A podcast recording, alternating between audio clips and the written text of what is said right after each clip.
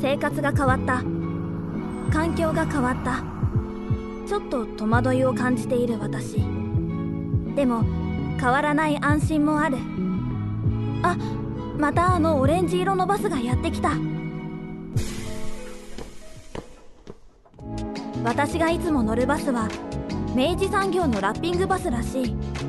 ラッキーシートに座れたらその日はいいことがあるんじゃないかと期待してしまう。明日もまた乗れるかな？あなただけのプラスを提供する明治産業。明治産業プレゼンツアワーカルチャーアワービュー。福岡大手門のギャラリーリブリス小箱で開催中の写真展。東京ヌードについて写真家でレタッチャーの安藤留美さんをお迎えしてお話を伺います。スタジオには当番組プロデューサーの三好です。おはようございます。おはようございます三好さんは行かれたそうですね。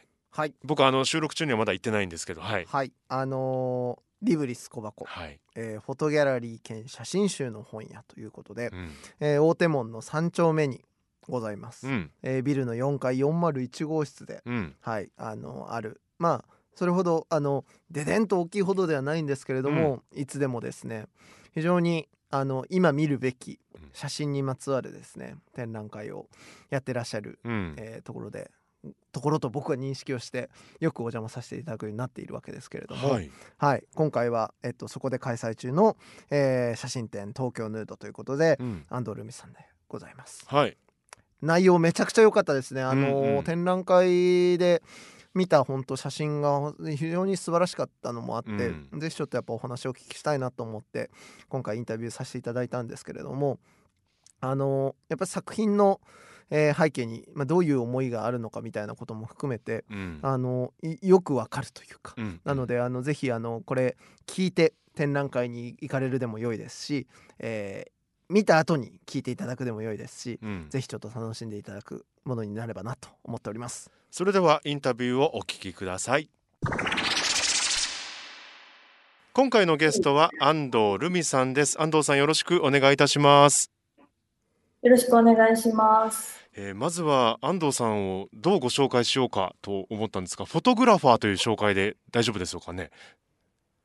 そうですね。フォトグラファー兼レタッチャーなるほど。という形で、はい、お願いします。さあこれではい。レタッチャーというキーワードが出てまいりました。出がましたね。はい。あのリスナーの方にはもしかしたらレタッチャー？っていう方もいらっしゃるかもしれないので、これまず安藤さんこれレタッチャーとはこれどういうお仕事なんですか？主に写真を加工したり、合成したりするような専門職うん。で、あの、まあ、雑誌から広告媒体までいろんな写真を扱います。ん。なんか皆さん想像しやすいのがその、まあタレントさんの肌きれいにしたりとか、うんうんうん。あとは、なんかこう、汚れたものをちょっとこうきれいにしたりとか、写真上で。うん。そういった簡単なことから、こう、もっとこう、あれですね。なんか、こう合成によって、うん。もう絵を描くような感じで、うん。写真をこう再構成していくような結構大変なものまでいろいろ扱ってます。いわゆるその取りっぱなしの写真データを、まあ、よりよくだったりとかよりイメージを伝えるように伝わるように、まあ、その加工したり修正を施したりあの合成したりしていくようなそんなお仕事っていう感じですかね。まさにその通りですね。うんなるほどな。それをえっと安藤さんは普段その要はあの商業デザインとかそういう広告のお仕事でもやりつつかつ、えっと、アート活動としてもそれをやっているっていう感じですか？そうですね。もともと、あの、学生の頃から、うん。その、まあ、美大生だったので、うん。制作、アート方面はずっとやっていたんですけど、そこから卒業して広告制作会社に就職して、うん広告に携わりながら、あの、技術的なところは、やはり学生の頃からどんどん伸びていくので、うん。なんかその、今の自分の技術とか立ち位置で、ものを作りたいなっていう気持ちがふと湧いてきて、で、あの、また再開した感じですね。もともとやっぱその芸大に行かれたっていうことで言えばあのーその写真も含めたそのやっぱり表現周りとかアートとかそういうものにはご関心があったっていう感じですか？もともとはそんなになかったんですけど、あの、どちらかというと、書く方が好きというか、見るよりも書く方が好きだったりう、ん。あと美術館っていう、こう、型にはまったところよりは、もっとこう、あれですね、なんか普通に漫画読んだりとか、うん。アニメ見たりとか、そういう、あと、あの、全然関係ない、こう、自然のん中にこう、身を置くというか、普通にこう、散歩したりとか、こう、景色見るとか、なんかそれぐらいな感じの過ごし方をなるほど。してました。へえ。ご出身は東京？は、岡山岡山。へえ、はいですごい田舎だったんで、うんあの、そういう文化とかアートとか、刺激がなかったもので、うんまあ、それもあってかもしれないですね。ちょっと遠い存在でした。うーんとかが。うーんじゃあまあ漫画読んだりとか、まあ、ちょっとなんか絵描いたりとかそういうのはしつつもあのいわゆるその美術オブ美術な感じではない形であの学生時代を過ごされてでもまあ芸大に行ってみたっていう感じだったわけですかね。そうですね。とりあえず、なんか目標があった方がいいかなと思って、はい。取り組んでみて。まあ、だあの、とはいえ、紆余曲折はしたんですけど、うんまあ、なんとか、はい、あの、入れたというか、うん拾ってもらえてですね。なるほどでもまあここに応じここに来てうん、いまだにその写真の「写」の字も出てこないそうなんですよ。ね。これがちょっと気になるところですけれども、ここから安藤少女はいかにして写真と出会ったかっていう話なんですけれども。確かに。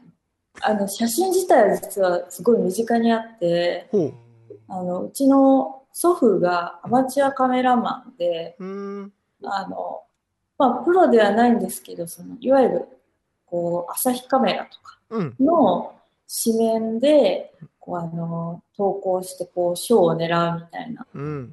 あとは地元の写真大会に出て、なんかこう、いろんなこう、風景だったり、ミス何々みたいな方だったりをうん。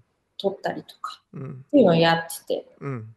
それと同時にこう、家族、うん。まあ、あの、おばあちゃんだったりとか、まあ、家族の私だったりとかを、もう年がら年中撮ってて、うん。なので、あの、被写体としては結構うん。写真は身近な存在だったんですけど、やっぱ撮られるのがうんものすごい苦手で、やっはいぱ写真ってなんてこう苦痛なこうものなんだっていうので、うん。写真界隈の友達が、おじいちゃんのこう知り合いがいっぱい集まってずっと喋ってるんですけど、うん。それもなんかこうよくわかんないし、なんか全然帰んないし、うん。私なんか撮ってるものもなんかそんなにこう魅力的にも思えなくて、うんうっん。ていうので、うん。結構アンチ写真でずっと来て、うん。でもまあなんかこう、その絵描くとか好きだったんで、うん絵描いて、手が大学まで来たんですけど、はい。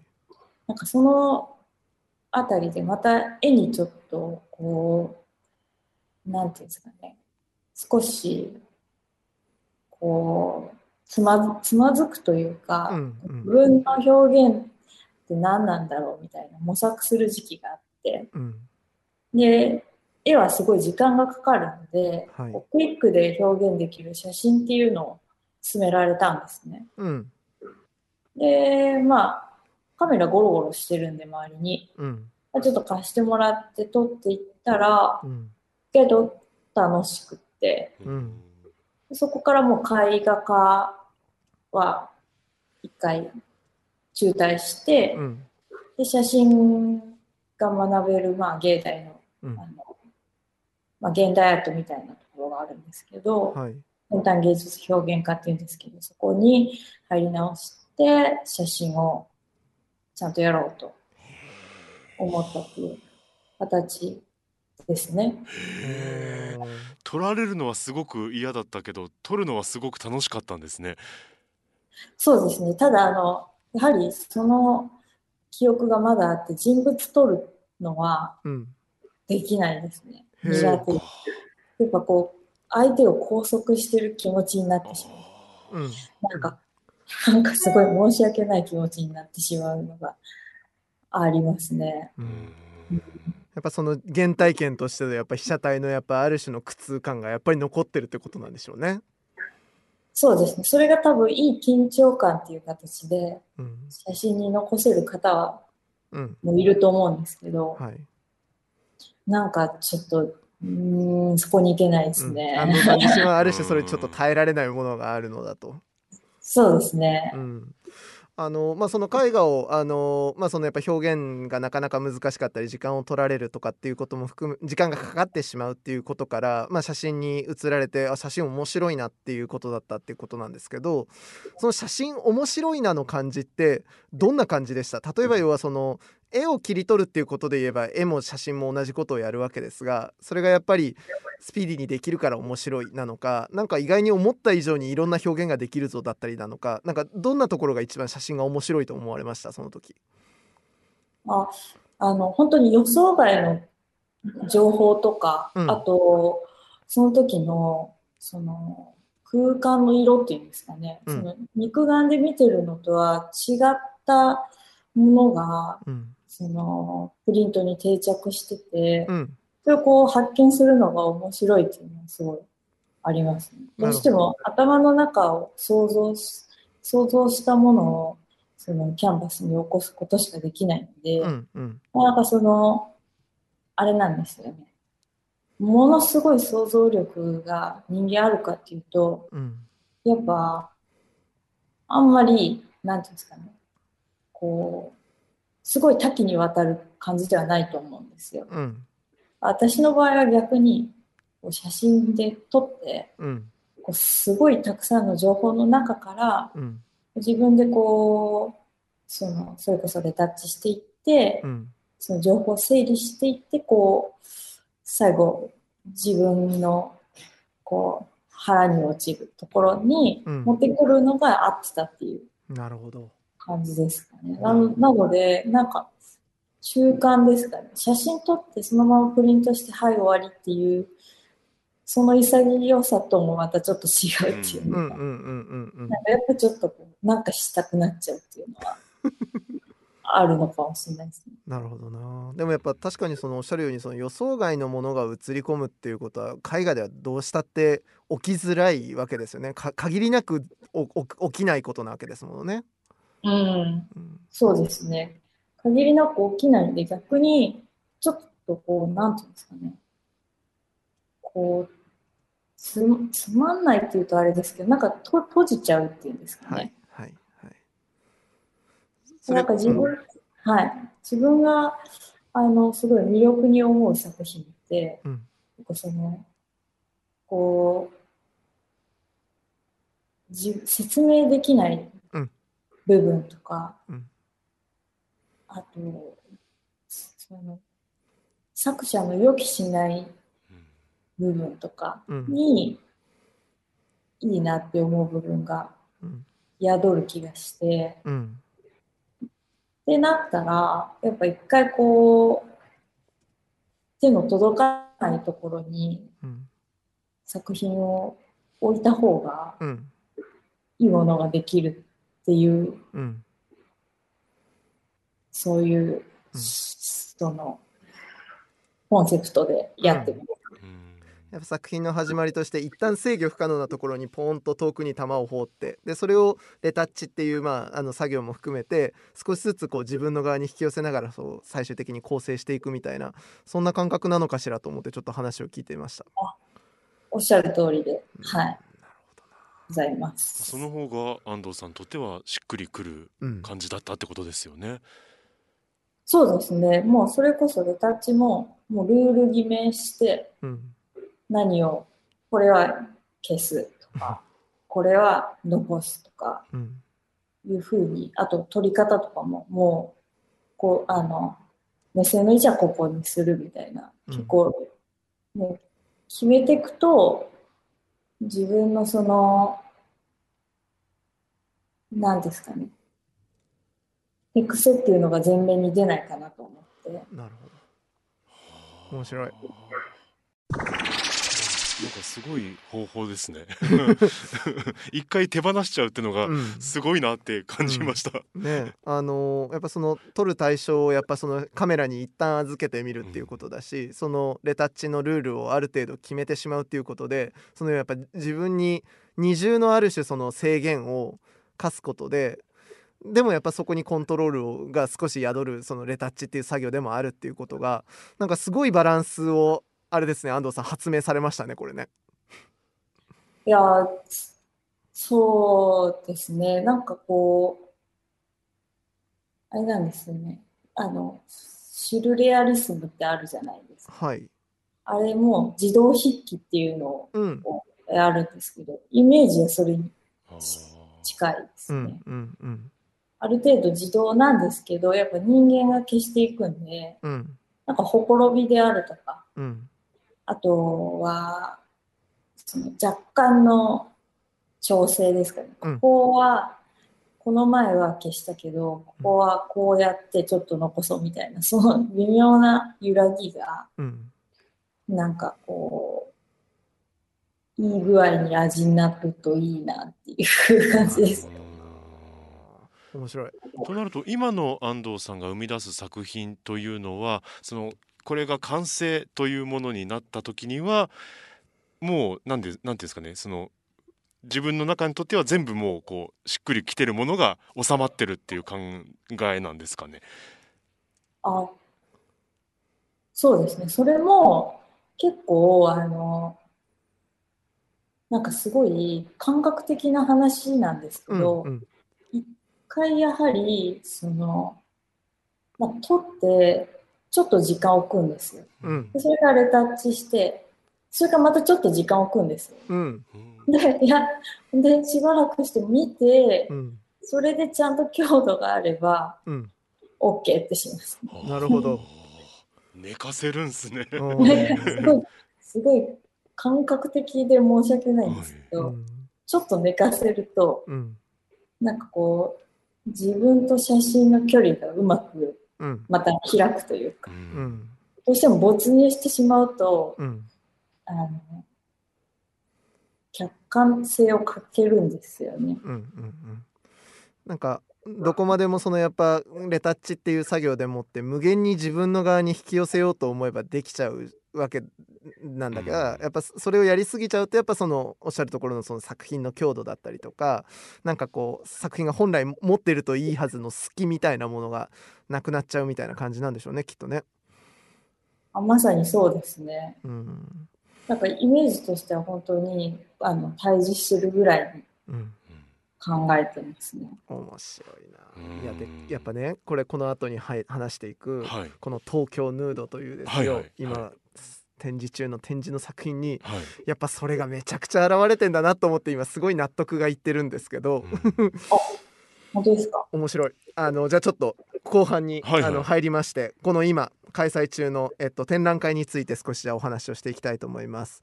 あの今現在、えっと、リブリス小箱というですね、えっと大手門ですかね。はい、おはい。これ大手門ですかね。えっと会場で、えっと、開催されております、えー安藤ルミさんの、えー写真展「東京ヌード」といううん展覧会でございます。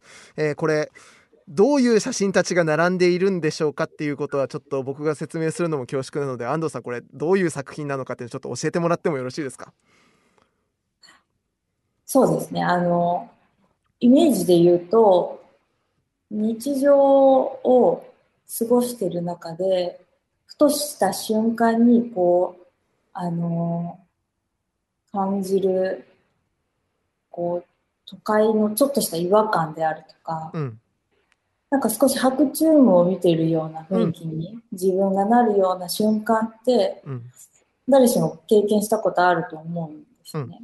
うん。うん。です。あの、私はその瞬間がすごい、なんだろう、作品にしたい部分で、うん。がその瞬間を写真に、あの、残したようなうん。気持ちではい。作ってます。これあの作品がじゃあ具体的にどんなイメージなんだろうということをですね、うん。まあ、リスナーさんにちょっと僕の拙い言葉でええ。説明してまいりますが、はい。えーまあ、街のですね、うん。えっと、風景が撮られているわけです、なんかどこかのビルの屋上から撮ったのかな、みたいなぐらいな感じですね、はい、ちょっと高めの目目線で、うん。まあ、ビルが密集した様子が、うんうんえっと、撮られてるわけですけどまさしく安藤さんが言うように何ともえも言われぬ白昼夢を見ているような、うん。時間が止まったような、うんうんうん。なんか引っかかりのある違和感が、えっと、各作写真ごとにうん。並んでるわけですけれどもなんかが分かんないんですよ。うんうんうん。なんで俺今違和感感じたっていうのは分かんないんだけどうん。確実になんかちょっと違うと。うん。でそれは例えばまあ人が全然映り込んでないから、うん。そのせいかなとか思ったりとかうん。でよくよく見てみるとあれ？窓なくないかって。うん。う。ん。そうビルの窓たちがないぞとか、えっとなんか色が異常になんかハエハエじゃないとか、うんうん。なんか少しずつ違うだけでなんかもう全然この世じゃないみたいなんだけど、うん。僕らが知っている風景でもあるような、うん。どっち？みたいな感じにやっぱめまいがするようなねちょっとクラクラするような感じがあるんですよね。なんかも模型っぽくも見える瞬間があったりとかね。そうそうそう、うん。模型っぽいしあるいはだからやっぱさっきの話につながるかもしれない。やっぱ絵画的にも見えるんだが、あのだけどやっぱり写真なんですよ。うん。うんうんどこまで行っても。でなんかそういう作品群なんですけどこれあのどれぐらいあのネタ明かしをあの安藤さんにお願いしていいのかわかんないんですけどこれ一体何が起きてるんですか？この写真の中で。そうですね。あの、基本的には、もうルールにのっとって、うん。まずその、窓だったり、うん。ドアだったり、電柱、電線、人、看板などなどはう、ん。すべてレタッチで削除して、うん。で、まあ、写真によったらこう雲をうん。合成したりとか、うん。あと建物の若干位置を調整したりとか。うん。しつつ、あと最終的にそのカラーリングうん。ですね、を自分の想像する世界に合うように調整していってうん。るっていう感じですね。うん。だからこれあの実話に基づく映画ですじゃないですけど実景に基づく写真ですなんですけど、うん。違うんです。違うんですよね。うん そうですね。なんか実際、あの、ここってあれだよねって分かる方もいるんですけど、時々。うんうんうんでも結構皆さんやはりその、まあ、そこまでまじまじと雑居ビル見てないのもありますけど、うんうん。結構気づかれない方とか、うん。あの、それこそ消してるのも気づかない方とかもうん。いて、うん。なんか、あの、そのあたりの感覚の差がすごいあるなって展示をしてみて、うん。なんかお驚いてますね。うん。そうか見る方によってもやっぱりうん。そんなに変わってくるんですね。うん。だから多分、うん。あの意識してない人から見ると、うん。まあビルの雑踏を取られたのでしょぐらいな感じに見えちゃうのかもしれないけど、うん。なんかやっぱじっとやっぱ作品と対峙した時に、うんおかしいぞと。しかしなぜだっていうのが、うん。でこれだから僕なんかあのぜひあのいやこれ安藤さんのあれだよなあのし職場みたいな話でいくと絶対それは改陳できない秘技なんでしょうけど、ええ。あの元に撮った写真をこうほらあの早回しみたいな感じでその画面上で少しずつ要は加工して抜いていったりとか色調整していったりしてあの一つのビジュアルとして最終的に完成するまでをめちゃくちゃ見てみたいわと思う。うんうんうんであの多分人によってどこの境界を越えたらうわ違和感ってなるのかっていうのが多分見る人によって違う気もするんですよね。ででもやっぱ僕は例えばやっぱ窓がないっていうのがだけでこんなになんか街がやっぱ違うものに見えるのかっていうのは結構いあの驚きました。うん。結構あの、あれなんですよね。実は脳内変換してる場合もあって、うん。なんかあの、それこそ窓があった方が、なんかあの、普通なんですけど、うん。うんなんか窓を取ったところで、その違和感に感じる場合もあれば、まあこれがちょうどいいねぐらいなうん。感じっていうんですかね。うん。なんかそれが、こう、多分おっしゃる通り、その境界のラインだと思うんですよね、うんうんで、ものによって、あの、窓取ってないのもあるんですよ、これって。うん窓をを取らずにそのままこう、なんていうんですかね。その鏡面っぽい感じ。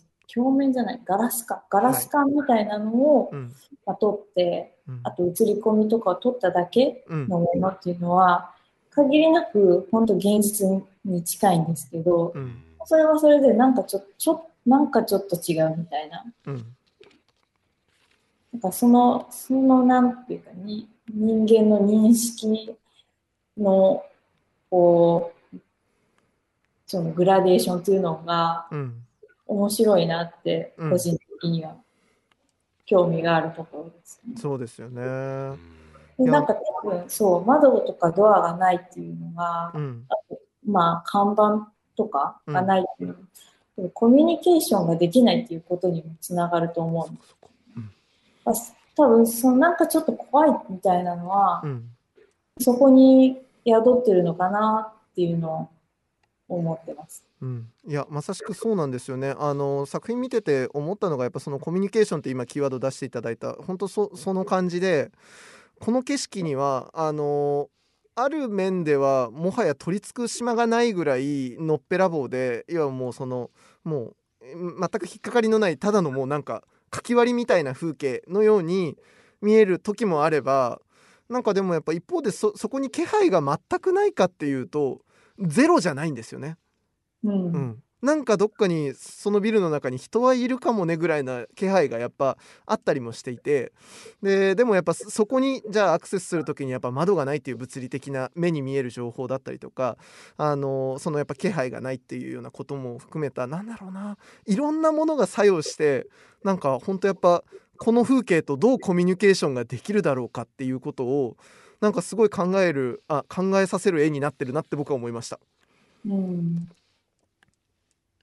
本来そのコミュニケーションが取れてると多分なんか錯覚してる部分もあるのかもしれないなるほどな。なとは思います。うんまるでビルがそれをこう歌ってるような看板のそのココピーを言ってるような感覚であったりとか、まあ、窓があることでその中と外のうんコミュニケーションができてるように感じるんですけど実はもうそこは隔たりというかうん機能してなかったりしますよ。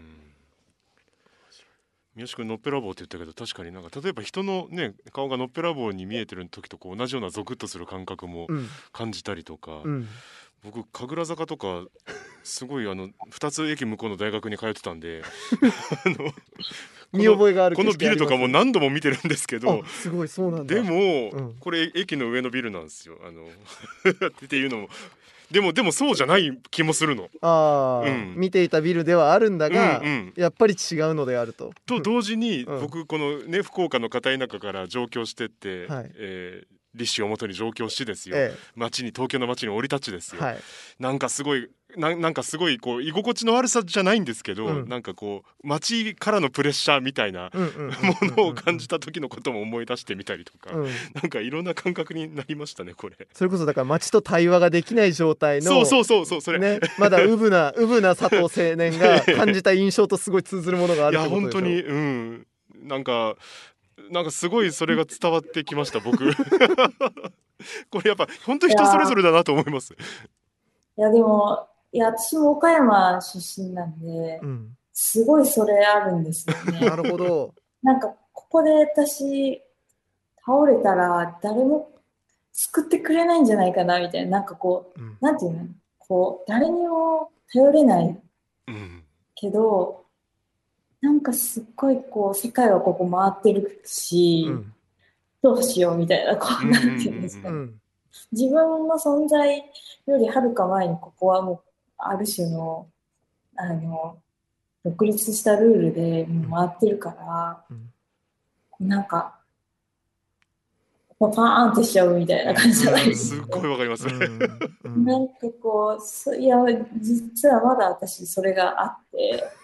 そうですか。ありますね。こうい自分が異物になった感覚っていう。うんですかうんうんうん。うんあのなんか撮影中も結構そういう感覚にうん。なまだなります。うん。うん。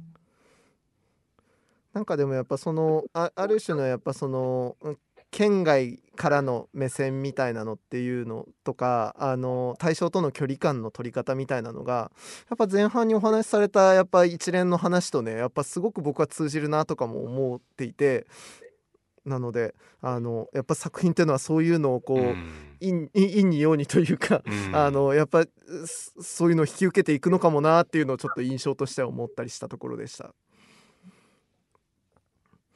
あとあの僕あの今回の,、まあそのタイトルが非常に気になっていてあのタイトルからちょっといくつかお聞きしたいことがあって、まあ、今回その「東京ヌード」というあのタイトルをつけられてるんですけどまずここに込められたものっていうのはあの安藤さん的にはどういうものだったんですか、ムードっていうとうん。あらわにするとかうん。あらわな状態のことをうん。意味するんですけど、あの制作過程うん。でまさにその東京のビルの表層の部分ですよね。うん。看板とか、まあ、窓とか、あと人とかっていう、その、表層にある情報イコールノイズって言ってるんですけど、そのノイズを排除していくことで、その、まさに、んこう脱いでいくような感じっていうんですかね。うん。情報を、まとった情報をこう脱がしていくような意味で、東京ヌードっていうふうにうんつけてます。なるほど。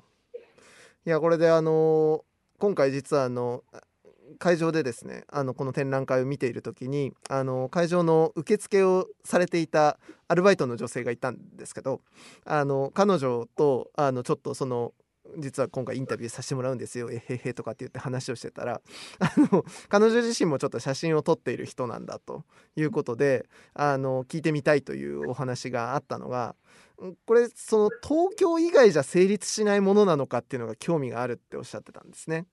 あのまあ、この要は手法を使えば例えば福岡の風景を撮って福岡ヌードっていうことができてしまうものなのかそれともやっぱ安藤さんの中で、まあ、前段の話にもしかしたら関わりがあるのかもしれないですけどそのやっぱご自身の中での都市との距離感でもってしかこの作品が成立しないのかっていうのはちょっと気になるなって思ったんですけどどうですか安藤さん？あの自分と都市の距離感っていうのはまさにそうで、うんその距離感っていうのは場所ごとに必ずあると思うんですね。うんでそれで言うとその距離感の中で作品は必ず作れるうん。と思います。うん。で実際にあの岡山うん。でも作ったんですね。はい。あの前の展示であの岡山でやった時は、うん。まあ、東京で撮ったものとあと岡山で撮って制作したものも数点展示したんですけどうん。その時はやはりあのー自分が知っているうん。街の風景をうん。もう少しその今までの視点じゃないそれこそもっとすこの地上じゃない上の方からうん。眺めてみたり、うん。あとは今まで用事があるところしか行かなかったりとかうん。してたんですけど、全然こう自分にあのまあ、知ってる場所なんだけどちょっとこうゆかりがないもう少しコアな場所に行ったりとかうん。してそこからこう街全体を眺めてみたりとか。うん。そうした時になんか東京とはまた違う立ち現れ方うん。ていて、うん。それもともと岡山が持ってる街の雰囲気もあるし、また自分がここ撮りたいって思って撮った、それも相まって、なんかまた東京とは全然違う感じにうん。なりました。ね。なるほどな。要はこの東京ヌードで発明した手法を通じて安藤さん自身がその手法を通じたらあの知って知っていたはずの岡山の風景をまた再発見してあの表現できるしもしかしたら他のまだ関わりが少ないかもしれない新しい都市もあのこの手法を通じたら安藤さんとしての新しい発見の仕方ができるようななんかそんな手法になっているのかなっていう気がしましたなんかお話聞いて。あ、まさにそうですね。うんなんかこの手法を多分、その年ごとにまた同じなのか、もしくはまた少し変わってくるのかもしれないですし、うん福岡は福岡で、あの今少し撮影もしてて、ああそうですか。そうですね。ちょっと会期に間に合わないかもしれないんですけど、うんなんかあの、何かしらの場所で発表したいなってうんうん思ってます。多分それはだから福岡で撮られたやつはあの東京ヌードと同じ手手法ではあるが通じる手法ではあるんだろうが、多分で、まあ、映ってるビルが違うとかそういう表層的なレベルではないところでね。うん。何かが多分違うんでしょうねきっとね。うん、うんそうですね。ちちなみに福岡ってゆかりがあったりとかは全くですか？福岡全くゆかりなくてですね、ようこそおいでました。ちょっとまたいろいろ一から調べてる感じです。あーでもこれでこうどういう作品になるのかってめちゃめちゃ楽しみじゃないですかめちゃくちゃ面白いね。やっぱ何をもってうんあのハッとした瞬間を見つけられたのかとかう、んね、どう切り取られたのかとか、うんどう合成してやっぱそれを一つのビジュアルに仕立てるのかっていうのは本当にめちゃくちゃ楽しみですね。はい。一応今じゃあそれ会期中にもしかしたら間に合うかもみたいな感じでご準備をされている感じですか？間に合うかも、いや、間に合わないかもみたいな感じ ?OK で。ですす OK ですもうもう間に合わなかった時はもう引き続き安藤さんの活動をもう熱心に追いなさいよということですねええ 見たければ。セカンド、あの、エキシビジョンで。うんうんいやでも本当になんかやっぱあの何よりやっぱ僕自身すごいあのもうこういう体験が一番好きなんですけどやっぱ作品見終わった後にもう街に出た瞬間の本当瞬間ですよその瞬間にもう自分が今まであの自転車こいでい乗りつけたはずのその風景が帰り道が全く違って感じたんですよやっぱり。う。うんんやっぱそういう作用をやっぱ持ち帰らせてくれる、まあ、展覧会は大体いいに決まっていて非常にあの満足するあの本当にいいあの作品群だったなと思っても大変感謝しております。ありがとうございました本当に。ありがとうございます。いかがでしょうか？なんかこの手法といいますか技法といいますか、うん。を踏まえた上でうん。今後安藤さんがこうねどのようにまた新技法とかいう言い方するとまた すごい安っぽく聞こえちゃいますけど、うん。なんかどういうアプローチでうんその周りの環境をこう取り込んでいくのかなっていうのもうん。すごい気になってくるんですけど、ん。今多分安藤さんどんな風に今周りを見てるのかなっていうのもすごい気になってきたんですけど なんかこう今野望としてこうなんか言える範囲のことってああったりします？ああ、そうですね。まあ、手法はちょっといろいろこう、まだう、ん。あのすごい変えるとかじゃなくて、まあ、この手法で、例えば海外で、あの撮影をして作品に仕上げていきたいなっていうのは、まあ、ずっとあってなかなか今うん。状況が許してくれないんですけど、あの必ずやりたいなってうん。思ってますね。多分また全然違ってきそうな気がうん。してるので、うんうん、やっぱおのずと多分本当手法自体もアップデートを求められるでしょうね。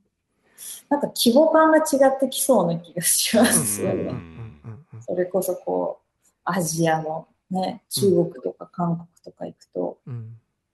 すごそううん。だな。すごいな。いやレタッチってすごいね。いやレタッチ面白いね。いや レタッチという世界みたいな話だけで 安藤さんにもう一回ぐらいめちゃくちゃ詳しく話聞きたいぐらいありますねこれね。でも私が喋るのがね、おこがましいぐらいなんで、ちょっと、そこは、ちょっとあの、あんまり、あの、大きな口叩けないんですけどい、やいやもうぜひ。でも本当に面白いと思います。うん。思うし、うん。意外と、あの、特に海外の方とかは、うん。もう全然なんか自由に皆さん、あの、表現として取り入れられてて、うん。なんか、日本は、ね、やはりその、なんていうんですかね、純写真的なありますね。部分が、うん。いい意味で、うん。その、ガラパゴスとして残ってるんですうん。けど、うん。なんか、あの、うまくそれが融合すると面白いかなって、うん。個人的にはそういうのが見てみたいなってうん。思ってます。そうですね。うん。だってやっぱ何をもってその要は人間その要は純純写真とするかみたいないやそうなんのって本当めちゃくちゃ難しい議論だよこれだって多分。そその写真って本当にそうなのかっていう話になっちゃいますからね、そうそうそう、うん。でじゃあカメラの機材はみんない一緒じゃなきゃいけないじゃんとかそんな話になってきかねない話じゃんすか、うんだからやっぱそそんなことでもない気がするんだよねやっぱむしろその要は完成したビジュアルでやっぱ何を伝えるのかとかっていうことだったりとか何を込めてどんな作用を引き起こすのかみたいなやっぱそっちにある気がするんだよ本当にそうなんですよな。ね。ね。なんかちょっと、うん、なんか、結構難しいですよね、ね。写真の業界って。ね。やっぱあれですか？安藤君これは写真とは言わないよとかって言われちゃったりするんですか？いやー、いやでも、うん今となっては、うんあまりそういう風なとらわれ方しなくなったとうん思います。なるほど。うん。まあ、どっちでもいいですよね、というか、うん。